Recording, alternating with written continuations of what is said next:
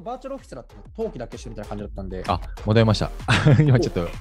ブレイク上げました。すいません。話し途中に。はい。ということで、あの、ちょっと雑談をしておりましたが、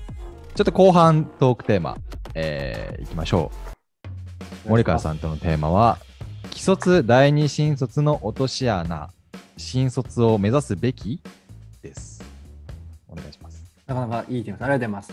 と、僕はちょっとこれを、もともと第二新卒の方をずっとこう、秋卒も含めてやっていたとこにはなるんですけども、はい。結構こう、まあ、今もコロナだから結構あったりするんですけども、うん。その新卒採用の、まあ、ちょっと就活があまり芳しくないとか、うん。えーちょっとこう1回目失敗しちゃったから、まあ、あえて、えー卒業をして既卒という形で、まあ、就活しようみたいな人も結構いたりするんですけども、はい。まあ、そこにちょっと結構こうちょっとでか結構落とし穴があったりするよみたいなことをお話できたらなと思ってこのテーマにしました。いや、そう、すごい聞きたかったんですよ。あの、新卒がダメだった時に、まあそういう選択肢があるってことだと思うんですけど、その、僕のね、あの、僕も10年ぐらい前ですかね、あの、就活生だった時期があって、その時に、し行きたいとこがないとか、やりたいことが見つかんないから、院に行く、なんか、なんていうの？えうんうんうんうん M1、M2 みたいな。っていう人がいたりするんですけど、既卒、第二新卒ってそんなに聞かなくて、当時は。ででも、まあ一般的な用語として今はありますし、えーうずうずさんとかもそういう支援をされているってこともあって、でもそれってどうなのかなっていうのはすごい気になってたんですよ。どういうふうに、まあ、働けるのか、どういう就活ができるのか。だからちょっとそういう話を今日は、あの、まあ、森川さんもずっとそういうことを支援されてきているので、お聞きしたいと思うんですけど、はい。うん。どうしよう。まあ、そういきなりそれをね、回答しちゃっても面白くはないので、あの、新卒目指すべきかどうかをね、あの、打ち合わせとかだったらね、かいあの結論から言いますけども、今日は 最後に引き伸ばしながらいわかりましたまあ、ちょっとね、事前にあのアンケートを取りながら、あの話していきたい、はアンケート取ったものを話していきたいと思うんですけど、えー僕がね、質問したのがね、日本の就活について、今、まあ、かなり広いですよ。抽象的なんですけど、どういう状況だと思いますか？とおっしゃってたんですけど、僕なんかが答えていいのかっていうのもありますけども、まあ、ちょっと森川さんの目線でね、どう、どうですか？僕はその今、まあ、新卒の就活っていうところもそうですけど20代この若年層の転職就活で見た時には、まあ、結構このなんか情情弱というか情弱のこう拡大が結構大きいかなっていう感じはしてます、まあやっぱ情報を持ってる子は持ってるし、持ってない子はほんとそことも持ってないみたいなところは結構面談してても感じるところではあったりしますか？ね。その、まあ、情弱っていうのは情報弱者の略だと思うんですけど、あそうそうそうそう。情報弱者っていうと、まあ、なんかどういうものを情報弱者になるんですかね？どういう人たちだと？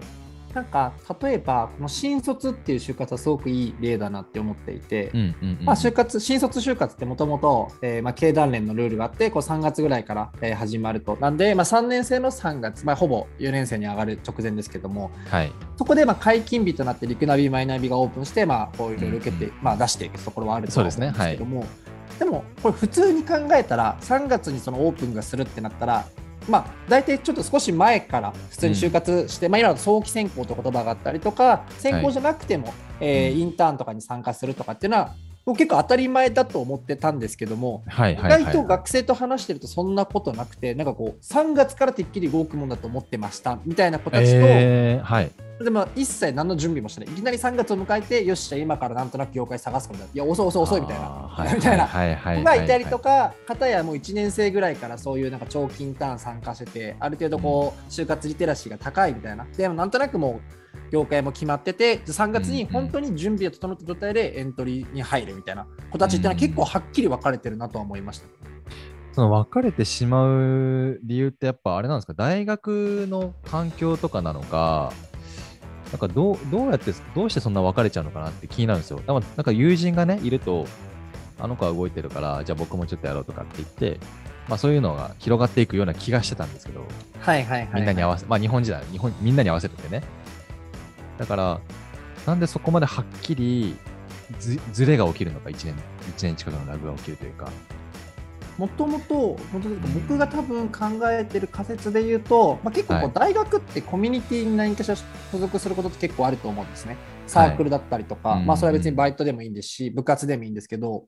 で、ある程度、その、なんだろう、最初の一歩目として、その早く動くものだよっていうのが、なんだろう、こう、備わってるようなコミュニティであればいいなと思うんですけど例えば部下大会学生でいうと先輩もその時期から始めていたからもう毎年そういうもんだと思ってで監督もそういうふうに言ってるから、うんなんかこう早期選考で休むとか許されないとかっていう部活とか結構大学であったりはいするんですよ。はいはいはいはい。あ、なるほどね。みまあ、もうみんながそういう意識だっていう。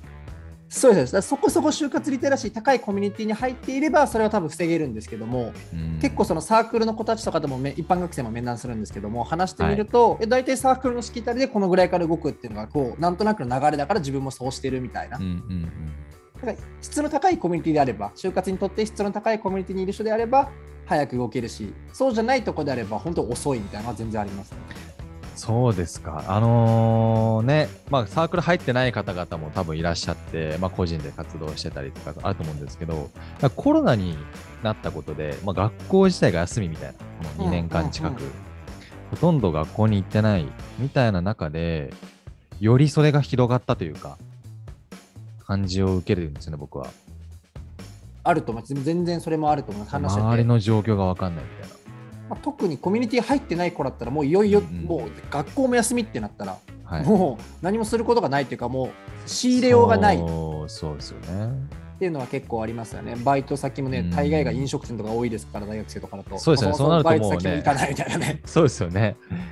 だし、飲食店でね、就活の話とかも、まあし、僕は、僕も飲食店でバイトしたことあるんですよ。しはいはいたことないですもんね。うん。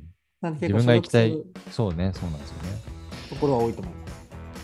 いや、そのね、拡大はかなり問題なんでしょうね。なんか3月の解禁っていうのも、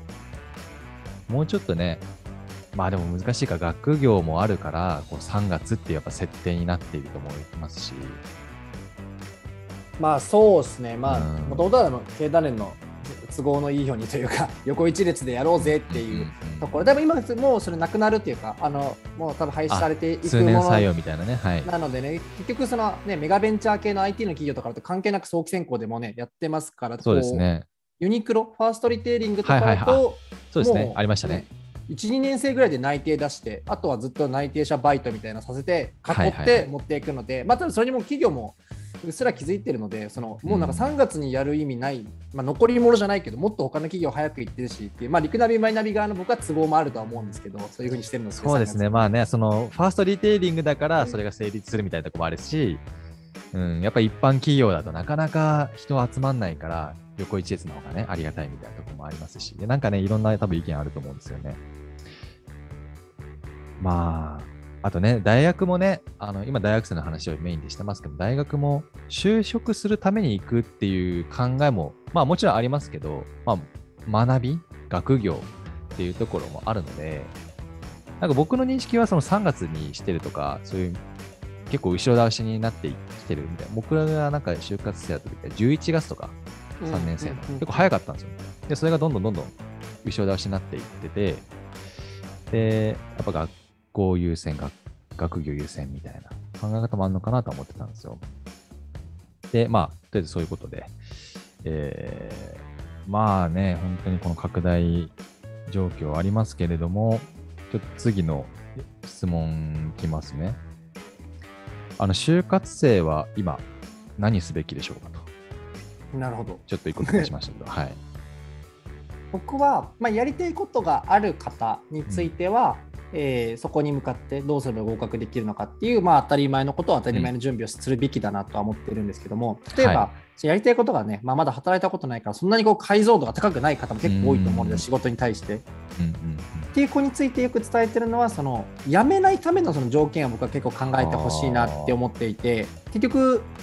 なんかこうまあみんなやっぱり学生なんでね内定っていうところと入社っていう入り口にすごくフォーカスされる方も多いですけど実際僕はその第二新卒既卒の専門でもともとやってたので、うん。はい。まあ、全然その短期離職してる子、まあ、年間10万人15万人ぐらい多分いるんですけどもはいはいはい。はいる状態っていうのもこう実態として分かっていたのでうんまあ、やりたいことないならこう無理にやりたいことを探す必要はないと思ってなんかこう、うんやりたいことないのにやりたいことを探すってちょっとこう矛盾してるというか矛盾して多分仮ますね。仮にそれがやりたいこと見つかったとしてもまあ多分薄い動機なのでまた変わる可能性もあると思うので、だったらそこはもう一旦捨てて、はいまあ、辞めないためのその条件、まあ、それは別に給料でも転勤があるないとかでもいいんですけど、なんかせめてその短期離職しないっていうところにおいて、辞めないための条件っていうのを考えて、まあ、それこそ、えー就職後のそのシミュレーションの、えーとうん。どういう生活になるのかとか、まあ、さっきのこのね、あのリモートワークの話に通ずるものじゃないですけど、はい。なるべく入った後のこの解像度が、精度が高くなるといいんじゃないかなとは思うので、そういう準備を僕はした方がいいと思いますけどね。いや、そう、これね、あのかよ読んだときに、あ、なるほどなって思ったんですよ、僕。あの、こ回答いただいたときにね。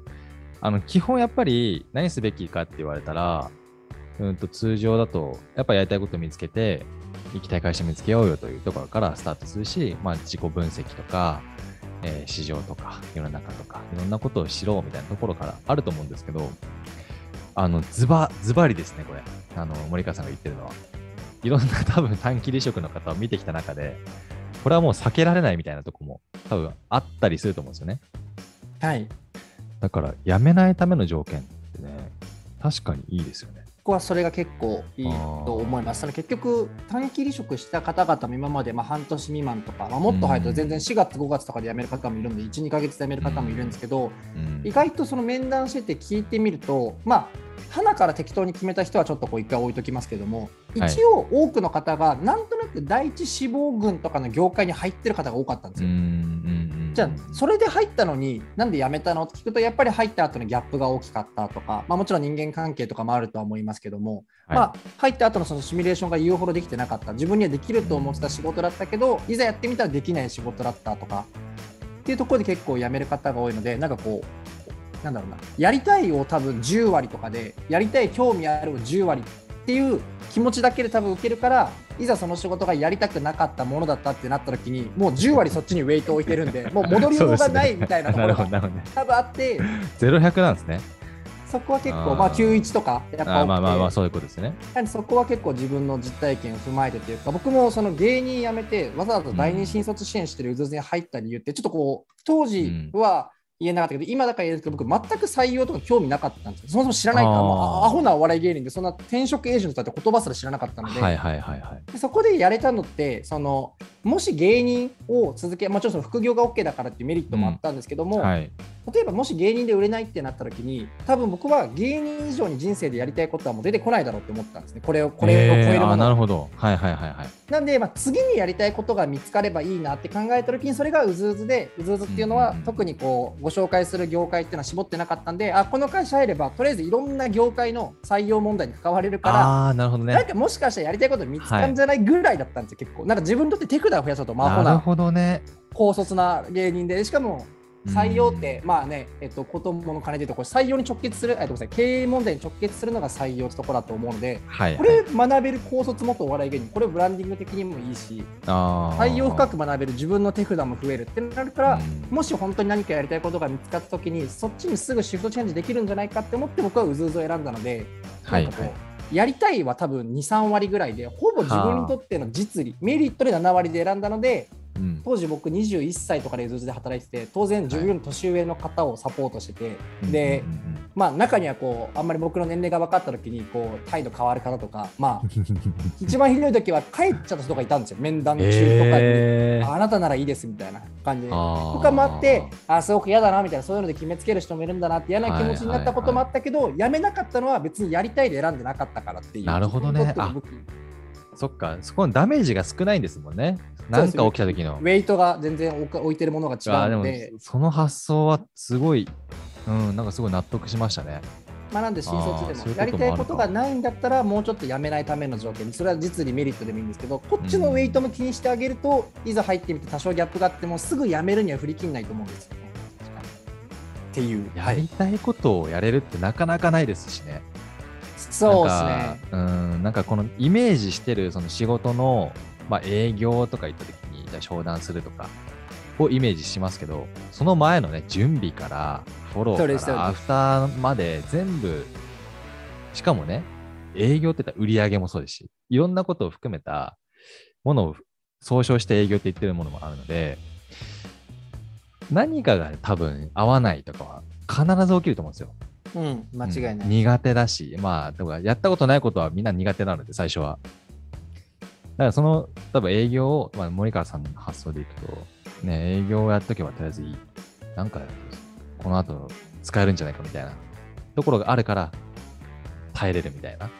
そうですね。そのいろんな企業のいろんな業界の採用問題に触れられるってことは、経営問題に直結するのが採用なので、おのずと自分の選択肢が増えるだろうっていうふうにこう選んで入ってたので、嫌なことあっても辞めるにはならなかったっていう。まあ、採用業界って面白いですよね。特殊ですよね。あの、いろんな会社、いろんな学生、いろんな就職の仕方、採用の仕方みたいなのを学べるので、はい。かなり幅広いその業種、業界、職種みたいなところ分かると。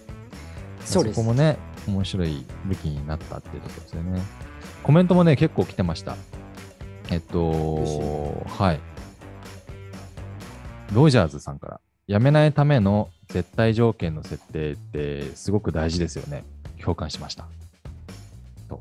あと他にも来てます。あんこさん、えーめちゃめちゃ共感しました。やりたいことなんて22歳までに見つからないこと多いですよね。とか、えーまあ、ふんわりしてい入社しようとしている学生に伝えたいです。なるほどね。そう行きたいところをね、探せって言われても無理ですもんね。あ変わりますね。あのもうスポンジと一緒ですね。水吸収する前の、まあ、なんかまだポテンシャル高い学生だといくらでも何でも吸収しちゃうと思うので、多分変わります、やりたいことなんで、どうせ。そうそうです。どうせ、そう どうせ変わりますよね。変わります。はいうんで。それはいいことだと思うんで、そのステップが上がっていくたびに景色変わるんで、やりたいこと変わるのは。そうですよね。やっぱまあ、スキル取得ですよね。やりたいことっていうよりは。うん。はい。ありがとうございます。それを伝えたいです。はい。いや、すごくいい話でした。で、あのー僕結構ストレートに聞いた質問があるんですけど、はい。既卒第二新卒の落とし穴って何ですか？って、もうこのタイトルの通り聞いたんですけど、はい。確かにそうです。これ一番大事ですもんね。ここね、ちょっともう聞いてみたいんですよ。と、落とし穴は何かっていうと、はいまあこれはまず既卒に絞って話すんですけど、既卒については、えっと、はい新卒でそのあちょっと待ってはい。既卒の、まあ、定義と第二新卒の定義、ちょっと簡単に、モニカさんからわかりました。教えていただけると。一応、既卒というのは、えーまあ、高校、中学、専門、大学、どれでもいいんですけど、まあ、最終学歴卒業して、まだ一度も就業経験ない方ですね、うん正社員とか、そういったはい正規雇用の経験ない方を、まあ、既卒と。簡単に分かりやすく言うと、フリーターとかそういうことまあ、そうっすね。はい簡単に言うと、そうです、はいそうです。フリーターとかですね。うんで、正社員雇用がね。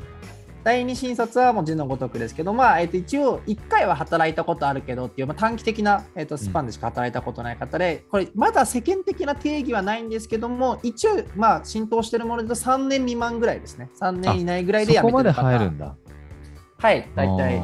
第二新卒とかによく、少なくともうずうずではそういうふうに思ったんですけどもそういうふうになってる形です。なるほど。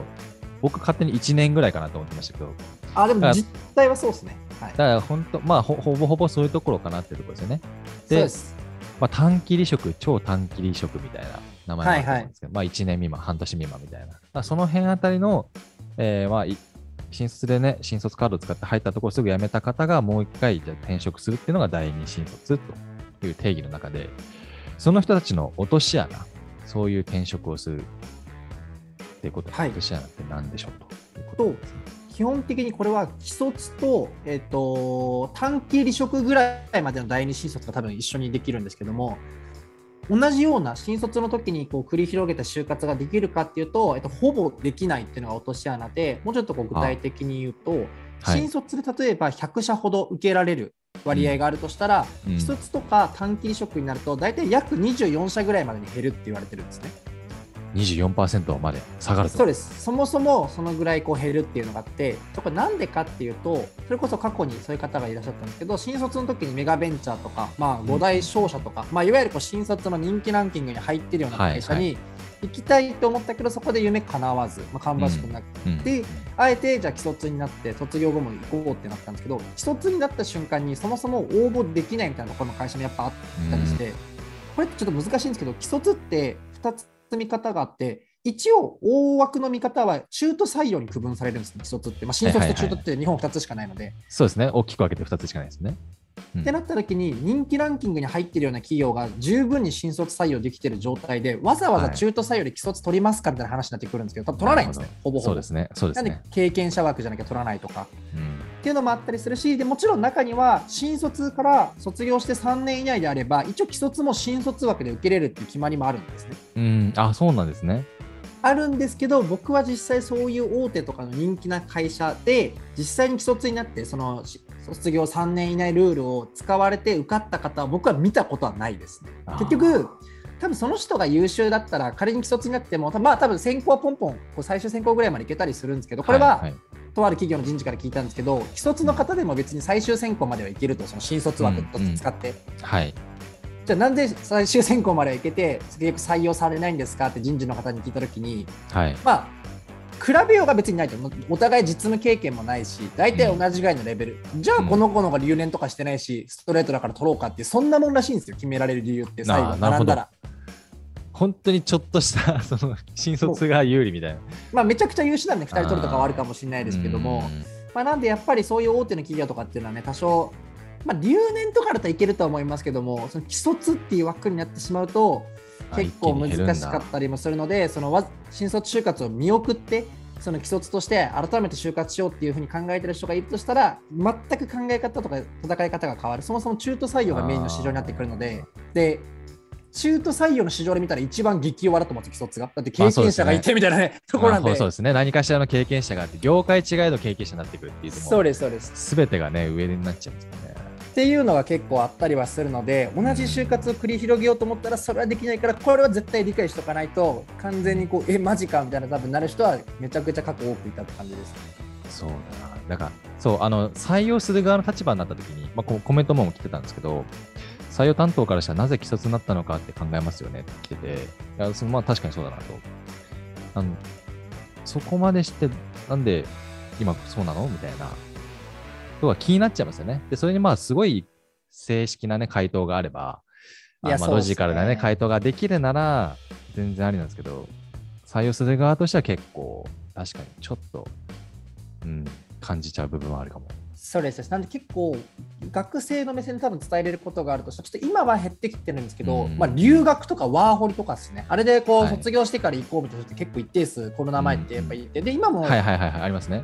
僕らの学生でも留学行く子いてあ今行けるんだって僕も今知ったんですけど、はいはい。子がいるんですけども、うん。留学とか行って、えっと、その既卒に卒業してから行こうみたいな考えてる人はちゃんと考えておいた方がいいですね。そのうんうんうん。本人的にはね海外に行っててででわかんない英語かなんか学んでみたいな。ちょっとスペック高くなってつもりで多分帰ってくるんですけど既卒就活はその新卒は違うので、はい。まあ、それがめちゃくちゃこう有利に動くかっていうと、うん、日本だとちょっと難しいのも多少あるんじゃないかなと思うので。うんいやそうね。やっぱかっこいいですもんね。海外留学して、やっぱ1年でやってきたっていうと。でもね、日本の就活事情でいくとかなり苦しい戦いが待ってるかもしれない。そねまあ、その個人によるかもしれないですけどね。でもちょっとね、イメージとしてはそうなりますよね。はい、そこはあります。既卒と違いっていう。で、第二新卒はもうその超短期離職、短期離職まで陥っちゃうと、そもそも多分一応、くくりは第二新卒でも、多分企業の人事は第二新卒は多分見ないと思うんですよ、そそもそも。うんだって、超短期離職だしみたいな。はいはい。で、ここは同じ区分できるかなと思います。そう2年、1年半、2年ぐらい働いてる方だったら、まあまあまあまあ、みたいなところはあるかもしれないですね。そうですね。なんで、そう。はいなんか第二新卒って言葉はもしかしたら就活生には浸透してるけど企業はもう中途っていう認識なので、ああ、そうですね。そう見られ方が違うってことですね見てる世界が。うん、なっていうのは分かっておかないと。そうなんですよ。いやね、そうなんですよね。だから結構新卒から既卒になろうとしてる人に、まあ、リスクがあるかもっていうところはあって、だから新卒を目指すべきかどうかっていうのを、ちょっと今日は、あとね、残り8分も切切ってるので、えーそれを究極の就活論として聞いてみようかなと思うんですけど、森川さん、究極の就活論をちょっ究極の就活論。まあ、何にしてもそうですけど、えっとはいめちゃくちゃ抽象的な高いものでよければ、はいそれやっぱり一時情報の収集っていうのは何よりもした方がいいんじゃないかなとは思います。と、一時情報の収集。一時情報の収集、どうどういうことですか？なんか、そうですね、ちょっと解像度荒いんですけども、あの、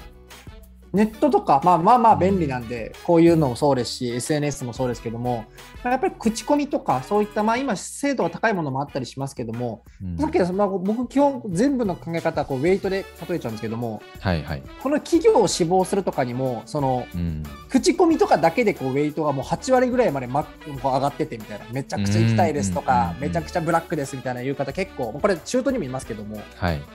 けどそれって口コミってこうどうどういう人がどういう背景で書き込んだかってまあ分かんないわけじゃないですか。ですでね人間心理的にじゃ逆で口コミって基本悪いことしか書かれてなくてうんやったぜ給料上がったぜみたいなめっちゃポジティブなことってわざわざ匿名で書く必要もないから結果的に匿名ってまあ悪い情報の方が集まるじゃないですそうか。なんですね。はい。でもそれってその人にとっては二次情報とか、まあ、下手したら三次情報とかまで行く可能性が多分あると思うんですよ自分の目で見たわけでもないので。うんうんうんなのでこうなるべくその就活の成功とかっていうのを究極で考えるってなった時になるべくその一時情報の収集それは別にインターン行ってみるでもいいですしうん。実際に口コミが本当に気になるのは僕は面接でも聞いた方がいいと思ってるんでちなみにこういう口コミあったんですけど、実際のことどうなんですかみたいな。っていうのはうん。それ気にしてねあの悩むぐらいだったら別に僕は聞いてそれで落ちるようなことがあるんだったらそんな企業多分僕は入んなくていいと思うので。そうですね。うんなんで、この一時情報の収集っていうところが、さっき言ったその就活の、えー、と辞めないための条件でもそうですし、就職後のシミュレーションの精度を上げるっていう意味でも、情報の質が低かったらシミュレーションの精度は低いと思うので、うんなんで一時情報をなるべく手に入れるっていうのが、就活のこう極意、極意っていうか、僕だったらそうするかなっていうのは思います。一時情報っていうのは自分でやっぱ見たものっていうことですかね？そうです、面接行意味としてはくとかも。そうです、そうです。じゃあ、一時情報をもう収集するとしたら、面接行く、まあ、応募して、まあ、面談してみるとか、はい。えー OBOG 訪問してみるとか、インターンシップに参加する。こういうこと、まあ、自分の目で直接見た情報を一時情報っていうような形で捉えていいですかね。そうです、そうです。なるべく一時情報に近いところっていう意味です。そうですね。じゃあ、人が何か言ってるとか、なんかまた聞きしたみたいな二次情報、三次情報になるので、それを信用するのはちょっとまだ早いんじゃないかと。って思います。もう僕も学生と面談するんで、正直に学生には言ってますけど、まあ、とはいえ、これは僕の意見でもあるし、僕の言ってることが全部正しいとも思わないから、まあ、病院のセカンドオピニオンじゃないけど、別にいろんなキャリアアドバイザーに聞いてみてもいいと思うし、っていうのは積極的に進めますし、うん。なるべくでもす、でもね、やっぱ自分でね、見ないと分かんないっていうのはありますよね。結構はいネットで集めちゃうじゃないですか、情報って。まあまあそうですね。なかなかそう、だから就活生を置いてだだけじゃないと思うんですけど、そう、なんか自分の目で見て確認するっていうところはね、自分の行きたい企業をね、えー行きたいのであれば、うん、絶対にやった方がいいとは思いますよね。はい。確かに、口コミは悪い情報が集まりやすいです。そう思います。ということでね、あのー残り4分ということで、そうでしたか。いや、あ、これ最後ちょっと聞いてみたかったんです。あの、新卒目指すべきですか？森川さんとしては。人によっては目指した方がいいかなとは思いますね。そのやっぱり新卒カードじゃなきゃ入れないとこってやっぱあって、まあ、例えばこう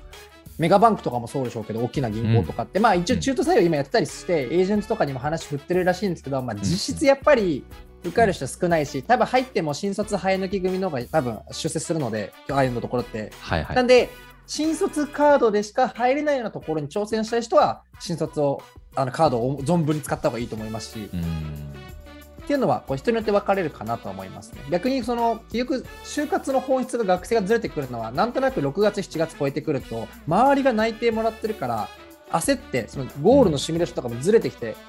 自分も友達に内定取ったって言いたい遅れを取りたくないとかで内定こう本質がずれてくるんで、そういうようなことになっちゃうぐらいだったら別に新卒就活にこだわる必要はないとは思うんですけども。うんそこでしか目指せないフィールドは実際日本にも存在しているので、そういう人は新卒就活でやった方がいいんじゃないかなと思いますよね。そうですね。そうなんですよね。企業としても新卒枠っていうのはある程度人数決めて採用してるので、そこの枠に足りてない状況であれば、まあ可能性が出てくる。けど、その枠にまあ達しているのであれば、わざわざ、まあ、中途もね、いい人がいれば採用するってことなので、なかなかその部分にはまってこないタイミングとして。だからこういうことが起きるのかなと思うんですよね。だから新卒でもしね、行きたいところがあれば、ぜひ行ってほししいということだと思うんですけど、無理に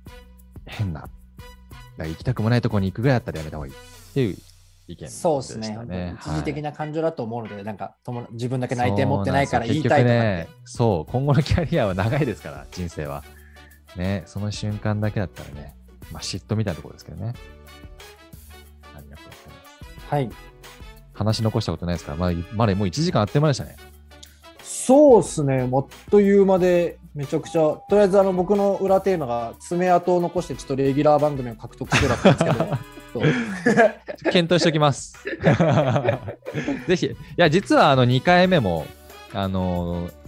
予定はありますよね。あの、ちょっとこれだけじゃなくて、体育会系とかいろんな話もしてみたいなと思っていたので、そう、実際に学生のね、方々とお会いしている森川さんだからこそ、リアルな情報手に入るかと思っております。ありがとうございました。はい、で、もう時間がですね、あともう1分、2分切っておりますので、はい、終わります。えー、リクライブでは他の求職者の皆さんにも、えー、企業リアルな魅力を、ね、お届けするような番組やっております。えー、随時サイトの方を更新してみていただければなと思います。来週は2月16日水曜日12時、えー、キャリアコンサルタント宮内俊明さんが登場いたします。早期からのキャリア教育の重要性というテーマなんですけれども、えーまあ、小学生、中学生、まあ、若いうちからキャリアを学ぶそういったあのお話をしていきたいと思います。今後の配信スケジュール、番組内容は、えー、ホームページで確認してください。ということで、森川さん、あっという間の1時間でしたが、時間が来てしまいました。ありがとうございました。ありがとうございました。楽しかったです。ツイッターなんかもね、やってますよね。あの、ぜひ皆さん、森川さんのツイッターフォローしてください。あ、ぜひ、返します。フォロー。返します。なんかすごいバズってる、バズってるとか、すごいフォロワーの人数多いいやチームじゃないですか。そうですね、もう前所として今、インターンチームでも全力を上げてっていう、はい、ところで、学生にいろいろ。うまくいってんですよ、美人候補がいてね。結構でもガチですね。毎週 分分析ミーティングも打って、全部アナリティクス見て、ガチガチにやってるのああ、すごい。あ、そこまでやってんだ。ガチガチに伸ばすそうなんですよ。今僕が今999まで言いました、フォロワーが。ところで、はい、今日はあと1人。ということで終わります。じゃあまた、あのー、お会いしましょう。ありがとうございました。聞いてくれていた方もありがとうございました。またね。